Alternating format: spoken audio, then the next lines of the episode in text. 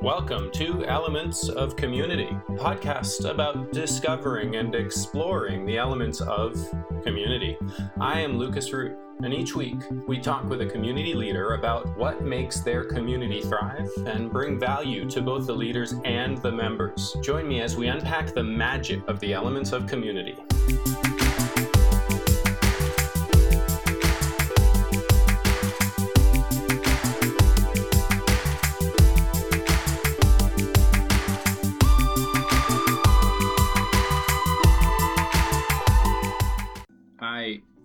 Am I can't tell you how excited I am about these three episodes that are are they've just gone live in the last three weeks. And now I have the opportunity to be able to share some of the amazing things that we talked about.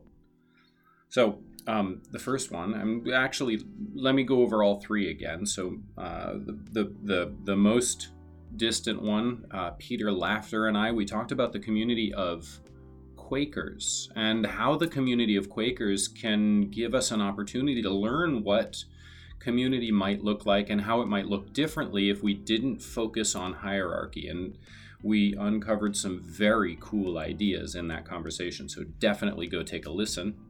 Uh, we also looked at some alternate versions of leadership and some different ways to look at what leadership is and what it can mean and I'm going to cover some of that in a moment because it's really exciting. So, Peter Laughter, um, and then Mitchell Levy. So, Mitchell Levy is the global credibility expert, and we had a great time talking about a couple of different um, big pieces of what leadership can mean in the context of credibility and how that affects and impacts the way that you interact with a community. And again, amazing episode. Spend some time listening to that. And then we followed up with um, Isis Andrea, which um, she has an absolutely extraordinary community. Uh, it's it's not the sort of community that I was expecting to talk about when I kicked this whole thing off, and that's part of what makes it so exciting. Is because it's an opportunity for me to look at, like with Peter and the Quaker community, it's an opportunity for me to look at the way that communities can come together and how that transforms my understanding of community in a general sense. So, um, amazing episode with Isis. Also, we uncovered some really deep ideas and some very, very specialized ways to look at the way a religious community utilizes the five elements and how that fits together and and in a way that I was actually looking forward to and turned out to work in a in a way we kind of had an opportunity to and succeeded in proving the model because one of the things that I was wondering is whether or not this was going to fit with a very strong core religious community. Um, and and talking through that with Peter and the Quaker community and with Isis, um, it, it, it really, I mean, we, we, we gave it a really good chance, right, to, to break the model, to, to prove that the elements of community don't fit. And we discovered, in fact, not only do they fit, but they give us a much more deep understanding of the way that that religious community fits together. So let me dive into some of the really exciting points that we got to go through. So um, with Mitchell, we came up with this idea that communities, in a general sense, have a guiding central focus. Now, we knew about that from the perspective of the common purpose. But in diving deeper with that with Mitchell, he said it's not just the common purpose. We have this thing called a CPOP, the community point of possibility, which I had been talking about a tagline uh, when I first kicked this off. But I think I'm going to keep using this, the CPOP, the community point of possibility. And this is like the guiding central star, the, the, the focus of the community. It is, in a way, the purpose, but it's a bigger version of the purpose. And I'm looking forward to coming together with Mitchell and building that out in a more complete fashion so that we can bring more understanding to that facet of a community, that, that guiding central star, right?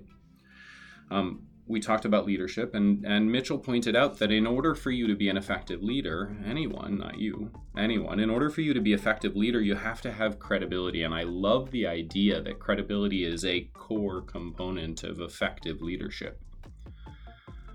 in talking about this, we had a chance to go through some of the elements of credibility. Now, Mitchell calls those skills or pillars, um, but in the elements of credibility, talks about a couple that are really important here vulnerability and coachability. So, uh, in a community, being vulnerable is not necessarily about showcasing your weaknesses, but rather it's about being upfront and honest when something happens that everybody needs to know about. Whether that's a good thing or a bad thing, right? Sometimes even good things are not necessarily widely communicated. And being upfront and honest about that is the is the vulnerability perspective, right? This is what's going on. This is where we need the community members to be showing up. It could again be a very good thing, or it could be something that maybe the leader could have improved on or done better and that idea the vulnerability and the coachability you know the leader becoming better over time the community becoming better alongside the leader those aspects of credibility are really important to keep in mind in terms of the community and the leadership. Um, and then uh, we had an opportunity to talk about community engagement and um, Mitchell pointed out in the way that he's building his community that the project, the common project, requires an actual in person commitment, which is something that I think I've been thinking about and, and, in fact probably have touched on from time to time, but I hadn't really like put the line in the sand on that yet. So it was great to go into the idea that project requires in person. Now, um, jumping back to, and, and we've sort of touched on this already, but uh, Peter and I had an amazing discussion. Again, Peter, the Quaker community, we had an amazing discussion about how in the Quaker community, the expectation is that every single member could be the leader in the moment, every single one. And they talk about this from a bunch of different perspectives, but what's really important here is that um, leadership has to be fluid. It has to be something that it's a it's a it's a mantle that can be passed in real time from one person to another in order to serve the community the best in that moment. So it's not necessarily a single person who is the community leader. It's a person who's being a leader right now in this moment in this situation for this purpose. And as this moment passes, someone else may step up and take over as leader because they're better suited for that.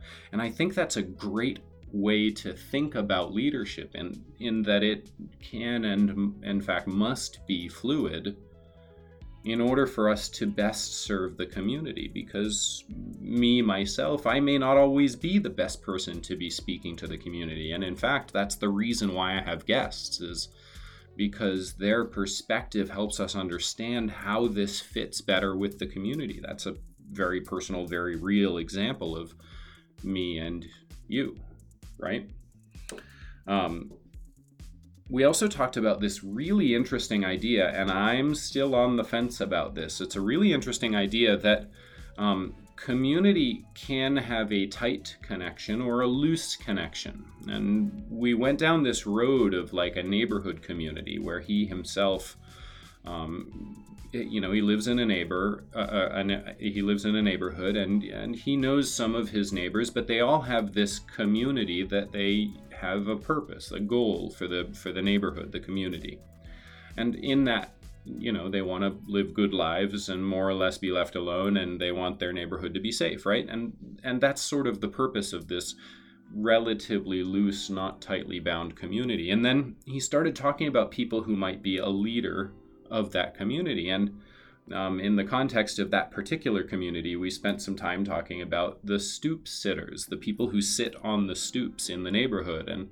make friends and build relationships and engage with the community. And it's a fascinating approach to, um, you know, one, somebody who is actively trying to engage in a community that isn't necessarily tightly engaged. And how the common project and the common purpose uh, evolve in that community and how it sits in that community, sitting um, being the stoop sitters, sitting being the community of the neighborhood. Um, it's a it's a fascinating conversation, and I really enjoyed re listening to it so that I could put these notes out to you. Um, and I probably will be listening to it again. The way that we went into that just, it just drives so many thoughts for me. And then finally, last but very much not least, Isis. Um, we had a beautiful discussion about how prayer is common language. It's unique to the community that you're a member of, it's unique to the group that you're in.